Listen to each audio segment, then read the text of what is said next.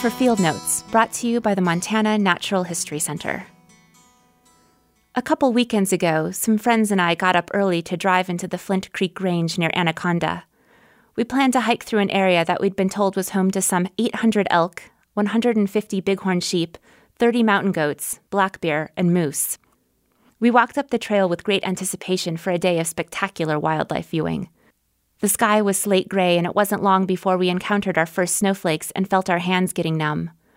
We looked for big animal bodies somewhere off in the Douglas fir and lodgepole pine or on the high cliffs that bordered the valley, but we saw only red squirrels and a few birds. Finally, a meadow came into view. Surely this would be the spot to see some elk. We quietly stepped out of the trees and into the open. Nothing. Who was it anyway that said there was a big herd of elk in this valley? But wait, if you aren't able to see the animal itself, which is often the case, what's almost as special is finding a sign of the animal you are looking for, and this meadow was chock full of elk sign. Back on the trail, we had seen the large, rounded prints of an elk track. We could tell that this had been an elk at walk because of the pattern of the hind track covering and partly obliterating the front. Now, in the meadow, we saw lots of tracks punched into the soft, grassy earth. Along with the myriad tracks were piles of scat, the pellets individually formed, indicating that the animals were feeding more on browse and dry grasses and were not eating as much moist vegetation as in summertime when succulent vegetation causes pellets to lose their shape and look more like cow patties. We saw that the young shoots of nearby willow branches were splintered and broken, indicating that the elk were browsing here for food.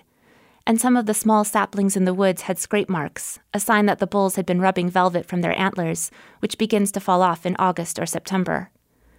With the snow falling, the wind blowing, and temperatures dropping into the 20s, it could have meant that the elk that had clearly been using this meadow had now moved back into the trees for shelter. Or maybe they had heard our not so quiet talking coming up through the trees and thought it best to sneak off in the opposite direction. We were disappointed that we didn't see any big animals, but wild animals are elusive.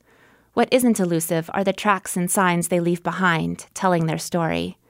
Nature is like a storybook, and the more one pauses to learn how to read the clues in its chapters, the richer and more intimate the story will be. Today's Field Note was written by Jennifer Dolisi. I'm Allison DeYoung for Field Notes, brought to you by the Montana Natural History Center, providing natural history education for schools and the public throughout Montana. For information on upcoming events and programs at the center, call 327 0405 or visit our website at www.montananaturalists.org.